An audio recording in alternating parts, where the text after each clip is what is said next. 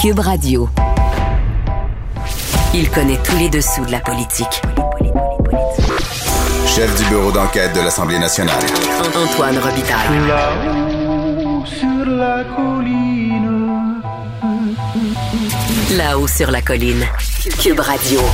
Excellent mardi à tous. Aujourd'hui à l'émission, si le groupe ayant à sa tête le milliardaire Steven Bromfman veut vraiment un nouveau stade de baseball au centre-ville et une demi-équipe professionnelle, ben, qu'il commence par dévoiler ses avoirs dans les paradis fiscaux, déclare Marois Risky, professeur de droit fiscal et député libéral de Saint-Laurent, une sortie indignée qui révèle une sorte de rupture entre les Bromfman et le Parti libéral du Québec. Mais d'abord, mais d'abord, c'est l'heure de notre rencontre quotidienne avec Rémi Nadeau.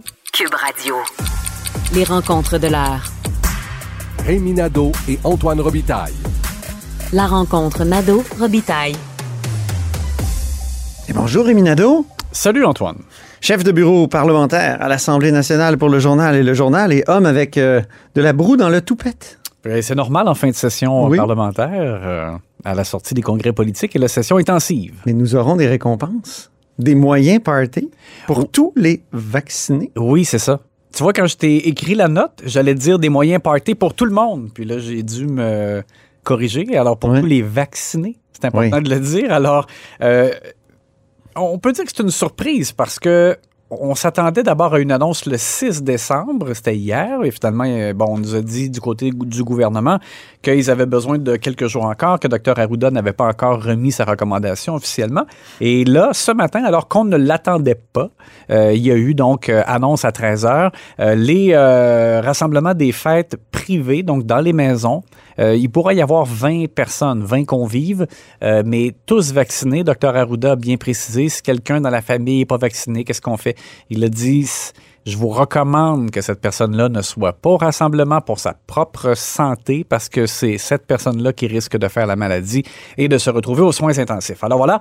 Et est-ce que là, les, gens se posent des questions? Est-ce que ça, y a d'autres allégements avec ça? Non. Alors, fiez-vous à ce qui existe déjà comme consigne dans les rassemblements des maisons là, à 10, mais là, c'est à 20. Mais pour le reste, en théorie, puis je sais que les gens ne le font pas vraiment, mais il faut mettre le masque quand on se déplace dans la maison et enlever le masque quand on est assis ou qu'on mange, qu'on consomme quelque chose. Mais, honnêtement, je, je pense qu'il n'y a, pas grand monde qui- dans les maisons. Une fois qu'on est dans la maison et qu'on est entre nous et qu'on sait qu'on est vacciné, je pense Ah que les gens ne mettent pas vraiment le masque. Mais en tout cas, je, vous dis les consignes là, du docteur. Arruda.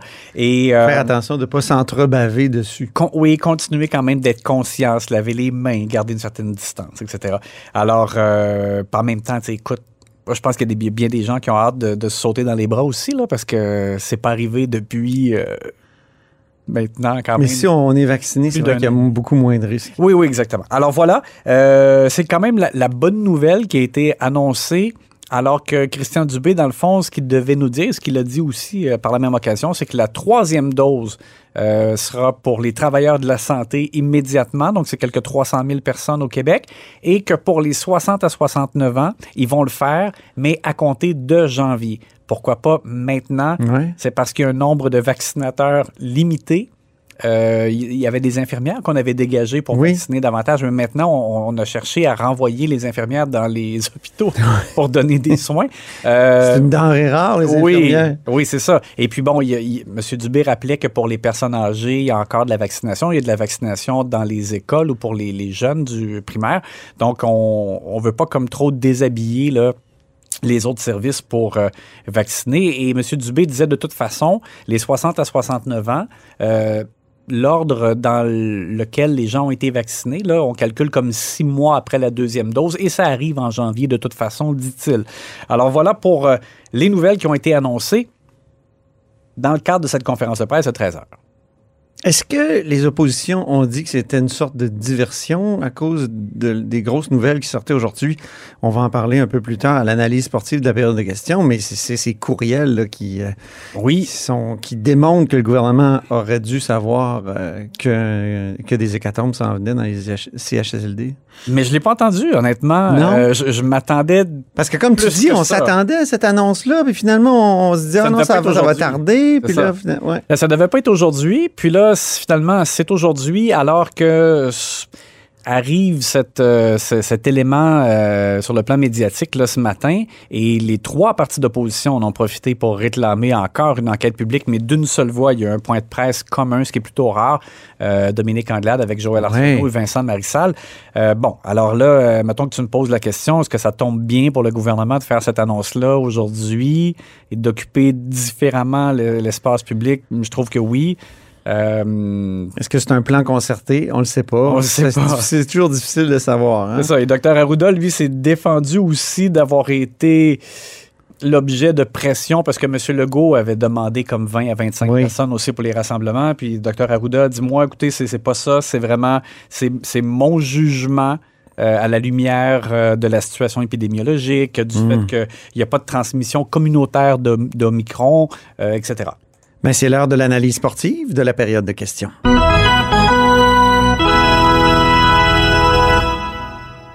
Alors, on le disait avant que l'orgue ne nous interrompe, mais il y a eu un tir de barrage sur ces nouvelles informations, là, les courriels qui disent que dès le- la mi-mars, le gouvernement euh, aurait dû être au courant qu'une hécatombe s'en venait dans les CHSLD. Oui, et c'est Radio-Canada donc qui a révélé la teneur de courriels envoyés par une représentante des CHSLD privés.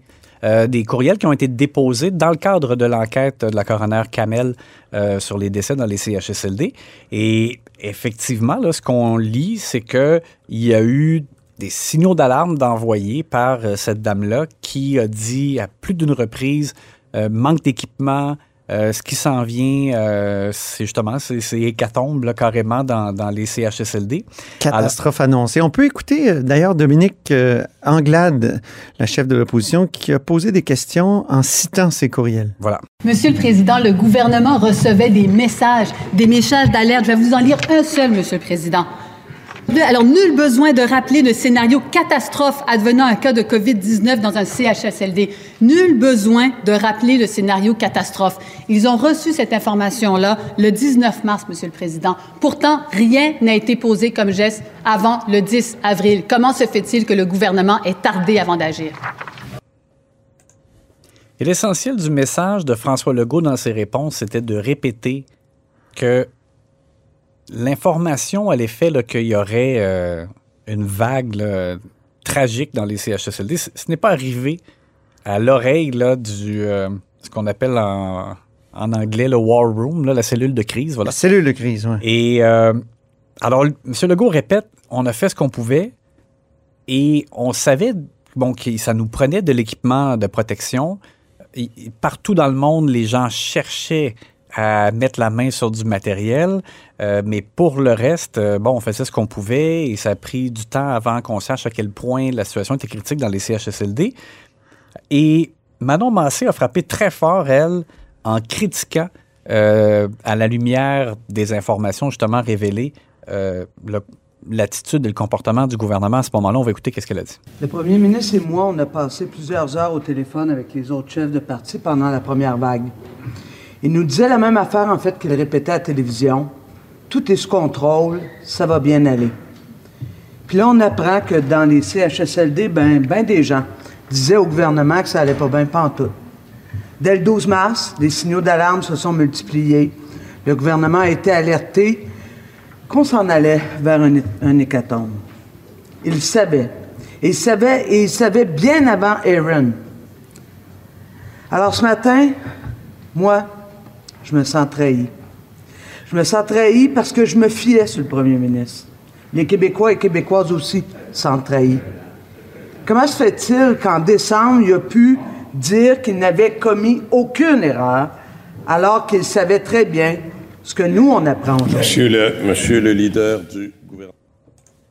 Alors, Simon Jolin Barrette s'est levé euh, et, François Legault, euh, on l'a entendu là, dire c'est effrayant. Ah ouais, moi, je l'ai vu, il était outré. Vraiment, il s'est tourné vers euh, Simon Jeanin Barrette. Il a comme dit, fais quelque chose, ça n'a pas de bon sens Bon. ce qu'elle dit là. Alors, le leader du gouvernement a dit c'est honteux l'attitude des partis d'opposition. Euh, il a parlé de job de bras que Oui. les partis d'opposition essayaient de faire. Et François Legault, quand il s'est relevé plus tard aussi, il a dit Moi, quand j'ai entendu dans la, dans la cellule de crise où des, des messages venaient à nos oreilles comme quoi il manquait d'équipement dans certains établissements, alors que moi, je disais dans les conférences de presse qu'on en avait suffisamment euh, pour l'ensemble du Québec, ben, il dit qu'il il- il- il passait donc des, il repassait le message aux gens là euh, qui pouvaient euh, changer la situation et qui se faisaient dire que du matériel allait être envoyé en dedans de 24 heures. Donc pour lui, tu sais, avec ce qu'il ce qu'il avait comme information, il dit qu'il a agi, mais visiblement, tu sais, c'est ça aussi qui, qui pose problème. Puis Christian Dubé, à un moment donné, a dit euh, c'est bien que la lumière soit faite parce que sera révélé le fait que nous, on n'avait pas toute l'information. Voilà. Il Mm. l'a dit d'ailleurs euh, en citant le rapport de la protectrice du citoyen qu'il avait Ah oui. aussi. Ah bon, alors et malheureusement, c'est ça, c'est dur de refaire l'histoire. On sait que quand on était à ce moment-là, c'était, tu sais, c'était la crise, ça pétait de C'est ça. Et ça va être très dur à gérer. Alors voilà donc euh, pour euh, le résumé de cette portion-là. L'indignation du jour, Rémi, euh, quelle est-elle? Ben, c'est le journal euh, qui a révélé que des, euh, des repas envoyés dans les CHSLD euh, sont de piètre qualité, c'est le moins qu'on puisse dire. Il faut rappeler que sous l'ancien gouvernement, Gaétan Barrette avait centralisé aussi la production de repas dans certaines cuisines pour envoyer par la suite dans des établissements. Il disait que ça devait quand même rehausser la qualité Ah, je me souviens. mais des oui. repas. Ils nous avaient fait une dégustation au centre des congrès, tu te rappelles? Et, euh, mais tu sais, en même temps, c'est ça, moi, j'avais des gros doutes parce qu'on se disait, il me semble, c'est comme un peu trop beau pour être vrai. Là. Quelque chose qui est pré-cuisiné, envoyé pendant de longues minutes sur la route, puis là, comme re-réchauffé. Euh, puis avec le manque de personnel qu'on connaît dans les établissements, on se disait, me semble que. Et là, malheureusement, c'est ça qui arrive. On voit les témoignages, il y a eu des photos dans le journal. Le pâté chinois en carton. Ben, c'est ça. Soit sec ou soit mal décongelé avec, tu sais, comme de l'eau dedans. Ça a vraiment l'air pas bon, évidemment. Et donc, il y a eu des questions euh, posées là-dessus en chambre par Sol Zanetti, qui a été très bon. Oui, et il nous a euh, révélé qu'il a déjà travaillé en CHSLD, lui, il y a une quinzaine d'années. On l'écoute. Les repas en CHSLD, c'est souvent l'événement le plus important dans une journée. Dans certains CHSLD du Québec, les repas, ce qu'on attend, c'est ça. Des parmentiers secs, cuits il y a quelques jours, du café froid, réchauffé le matin. J'ai profondément honte. Est-ce que le ministre a honte, lui aussi? J'aimerais ça que les repas servis en CHSLD soient servis ici à l'Assemblée nationale. Je peux vous dire que ça changerait assez vite, merci. Les députés accepteraient pas ça. Le gouvernement se demande s'il va financer le futur stade de baseball d'une demi-équipe de la Floride. Est-ce qu'il pourrait commencer d'abord par financer des bons repas pour les aînés des CHSLD de son propre peuple? Christian Dubé, ministre de la Santé, dit qu'il a pris acte de la situation euh, ce matin. Et ce qui est particulier, c'est que Joël Arsenault, par la suite, a présenté une motion et ça a été adopté à l'unanimité. Dans la motion, ça dit que l'Assemblée nationale dénonce la piètre qualité de nourriture servie aux personnes âgées dans certains CHSLD. Le gouvernement n'a pas contesté ça. Donc, c'est comme, bon, vraiment. Et là, ça dit la motion aussi euh, que l'Assemblée demande une reddition de compte sur l'amélioration euh, quant à la qualité des repas et aux investissements. Donc, il faudra suivre. Là, M. Dubé a dit qu'il reviendrait euh, pour voir qu'est-ce qui s'est passé. Il semblait dire qu'il y avait des moyens supplémentaires maintenant et avec l'ajout de nouveaux préposés aux bénéficiaires pour améliorer la situation. Merci beaucoup, Rémi. On se reparle euh, demain, mercredi. Ça va en être une autre grosse journée. Oui, à demain.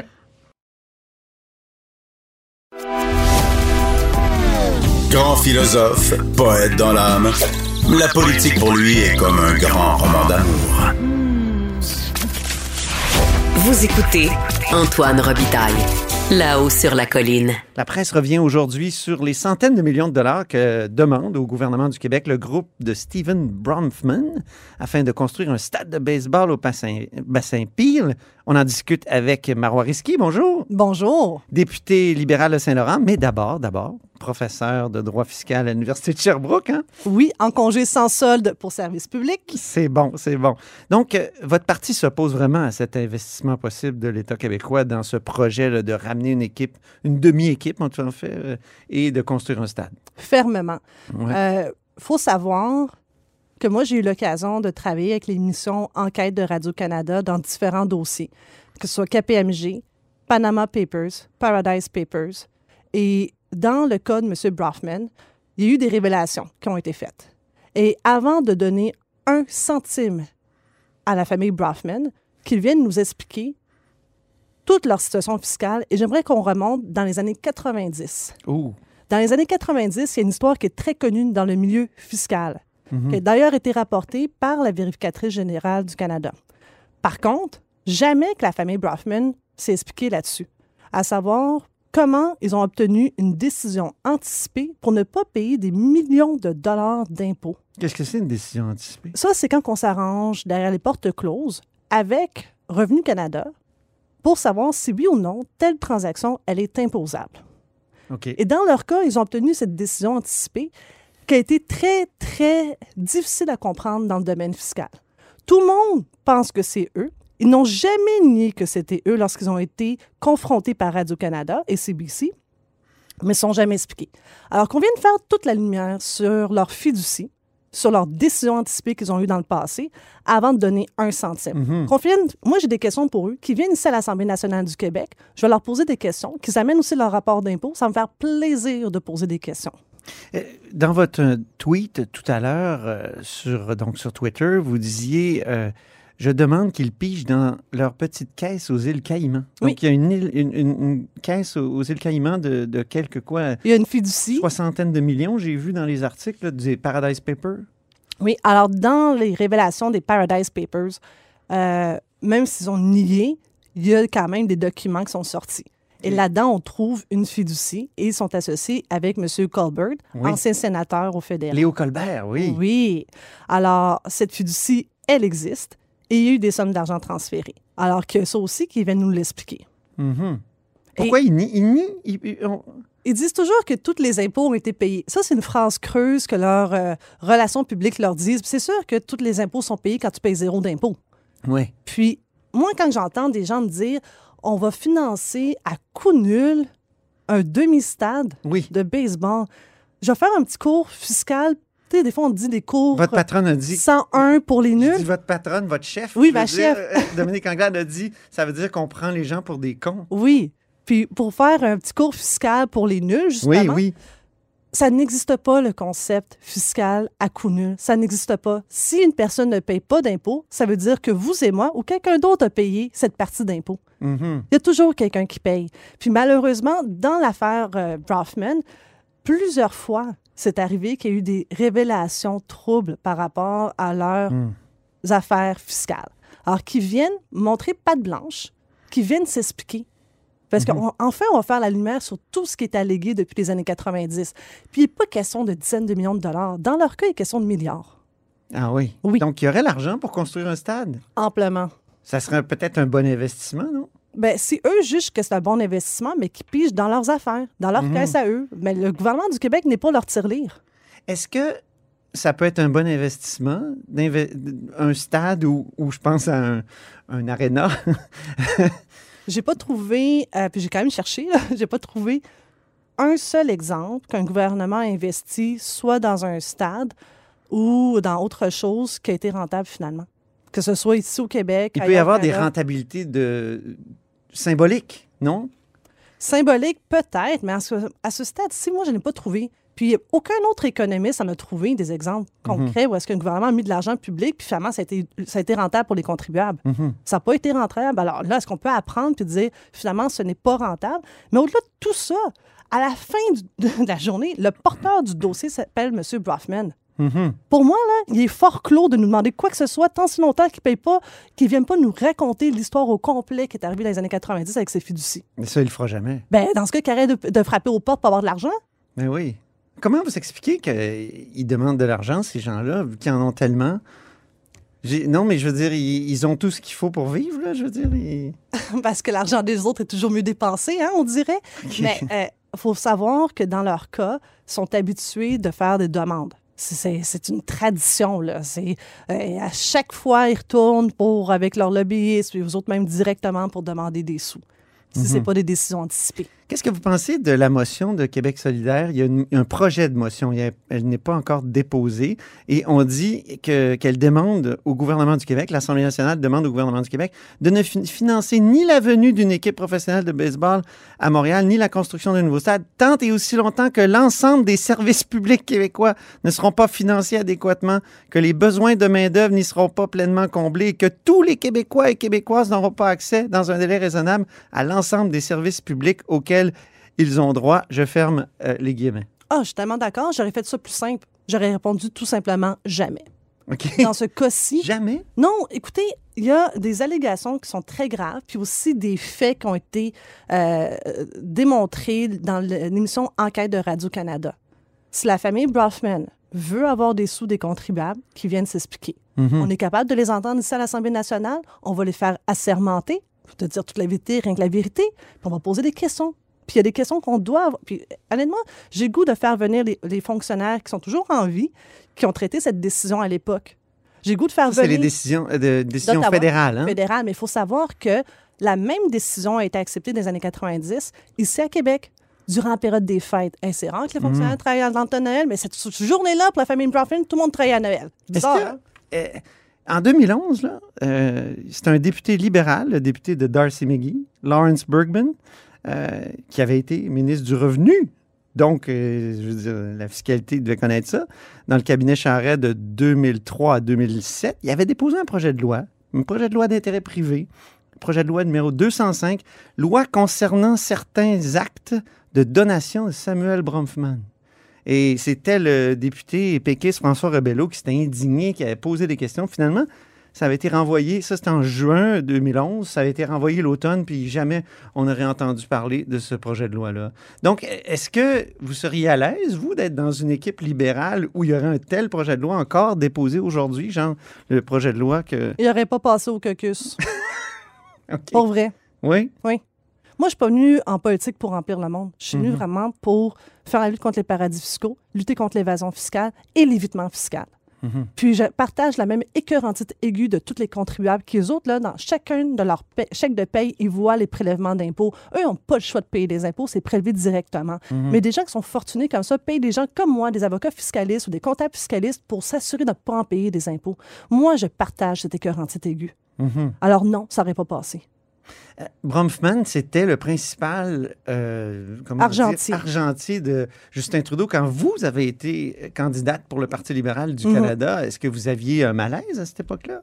Moi, à cette époque-là... En 2000, je parle de 2015. Euh, à cette époque-là, je n'étais pas au fait de tout ça. Et oui, quand j'ai su, j'ai dénoncé. Mhm. Et à ce jour, je n'ai jamais lâché le morceau de dénoncer cette fiducie. OK. C'est quel genre de fiducie? Là, c'est- est-ce que vous avez une idée de ce qu'il y avait dans le projet de loi que j'ai Non, euh, celui-là, non? OK. Mais c'est quel genre de fiducie? Comment ils s'arrangent? Parce qu'ils ont l'air d'avoir des beaux trucs. Ben, il y en a plus qu'une, mais oui, comment ils s'arrangent? Euh, souvent, ce que dans les décisions anticipées à l'époque, euh, on pouvait s'arranger directement avec les hauts fonctionnaires. Donc, c'était l'avocat qui les représentait qui va dire si je fais telle transaction de telle façon, êtes-vous d'accord qu'il n'y aura pas d'impact fiscal? Donc, euh, ça ne générait pas d'impôt. Alors, ça, ça existe. Euh, maintenant, c'est beaucoup plus transparent dans une certaine mesure, mais pas 100 transparent parce qu'évidemment, on ne connaît pas les contribuables qui demandent ce, ce genre euh, de, de décision anticipée. Parce qu'on vous dit toujours Ah, mais ça, évidemment, c'est un dossier d'impôt, donc il est confidentiel. Mhm. Moi, j'ai pas de problème à ce que les dossiers des, des contribuables soient confidentiels, bien évidemment. Mais il faudrait peut-être qu'on s'interroge lorsqu'il y a une certaine, certaines sommes qui sont en jeu. Lorsqu'on est rendu là, dans haute voltige fiscale, est-ce qu'on ne devrait pas rendre public ce genre de décision anticipée? Ah oui, décision anticipée. Oui, vous m'avez déjà parlé de ça. Mhm. Ça, ça serait intéressant d'avoir ça. euh, ça serait donc euh, équitable à l'endroit de tous Surtout les... si la personne demande l'argent Mhm. des contribuables. Si vous venez demander des subventions, vous demandez des prêts euh, qui sont pardonnables, puis qu'on a le ministre des Finances, qui est rendu ministre des Nordiques, qui sera bientôt le ministre des Expos, qui lui dit oui, c'est possible. Sincèrement, là, Éric Girard est économiste. Il sait aussi bien que moi là, que qu'est-ce qu'il dit ne fait aucun sens. Mhm. Ça fait pas de sens d'affirmer haut et fort que ça va se faire à coup nul. C'est pas vrai. Mhm. Et quand j'ai M. Fitzgibbon, ministre de, de l'économie, qui partage, euh, qui dit la même chose, ça va se faire à coup nul, puis que François Legault, qui est le comptable en chef du Québec, qui croit à ça, là, honnêtement, non. Ça, ils savent, les trois ensemble, c'est, c'est supposé être les- nos trois meilleurs en économie au Québec en ce moment. C'est un gros zéro là-dedans sur toute la ligne. Ils se trompent. Alors moi, je leur y a- demande là, de, de ne pas mettre Ouais. un sou. Et s'ils veulent le faire, ben dans ce cas, qu'ils invitent les Mhm. gens là, qui étaient dans ce dossier-là depuis les années 90, puis qu'on fasse toute la lumière. Et ça, ça veut dire que si jamais, parce qu'évidemment, ce sera des gens qui vont être assermentés, si en matière d'enquête, bien qu'ils acceptent que le dossier soit transféré par la suite aux autorités nécessaires. Est-ce qu'il y a une rupture entre les Bronfman puis le Parti libéral du Québec? Je- parce que je, je pense à la sortie de Dominique Anglade. On nous prend pour des cons. Vous, la sortie que vous faites là. euh, Ben, c'est sûr que vous ne nous inviterez pas au même party de Noël, là. On s'entend. Moi, euh, je ne sollicite pas M. Brafman, je ne le rencontre pas, M. Brafman. Parce qu'il a donné de l'argent en En tout cas, 2020. Pas à moi, je vous dis, gars, ça c'est sûr à 100 C'est drôle, il a donné 100 dollars. Bon, maintenant, on peut que donner 100 dollars euh, et euh, au Parti libéral du Québec en, en 2020. En 2021, il a donné et au Parti libéral et à la CAQ. Euh, donc ça, c'est intéressant. Puis en 2017, quand il y avait eu finalement les Paradise Papers, je suis toujours mêlé parce qu'ils s'appellent tous Pa- euh, ben, Panama ou Panama. En tout cas, je- c'était les Paradise, Ça a commencé avec Panama Papers, Oui. ça continue avec Paradise Papers. C'est ça. Il y a tellement de documents que OK. ça va continuer. Para-. C'est Paradise. Donc, en 2017, c'était l'opposition péquiste qui avait fait l'espèce de cumul des dons de Colbert, de Léo Colbert et de Bromfan au Parti libéral du Québec. C'était près de 100 000 C'était 100 000 sur, dans une... Bon, c'était long, là, de 2000 1979 à 2017. Donc, c'est pour ça que je demande, il semble y avoir rupture. C'est comme un, tu sais, je vous ai parlé du, projet de loi de, Lawrence Bergman, qui était l'ancien notaire de la famille Bromfman. Euh, Il semble y avoir rupture. Ben, en tout cas, moi, je peux vous garantir une chose. Ils ne sont pas dans notre liste d'invitations pour notre party de Noël. OK. Bon. Ben, ça a le mérite d'être clair, Marois Risky. Ben, ça fait plaisir. Puis, pour être encore plus clair, Oui. je le répète, M. Fitzgibbon, M. Éric Girard, M. Legault, tenez-vous-le pour dit. Pas un sou des contribuables dans cette affaire-là. Très clair. Merci beaucoup, Marois Risky. Donc, euh, député de libéral de Saint-Laurent, évidemment, et professeur de droit fiscal à l'Université de Sherbrooke en congé. Mais pas aujourd'hui. C'était un peu, c'était un peu la prof qu'on recevait. Merci. Et c'est ainsi que se termine La Haut sur la Colline en ce mardi. Merci beaucoup d'avoir été des nôtres. N'hésitez surtout pas à diffuser vos segments préférés sur vos réseaux. Ça, c'est la fonction partage. Et euh, ben, je vous dis à demain. Cube Radio.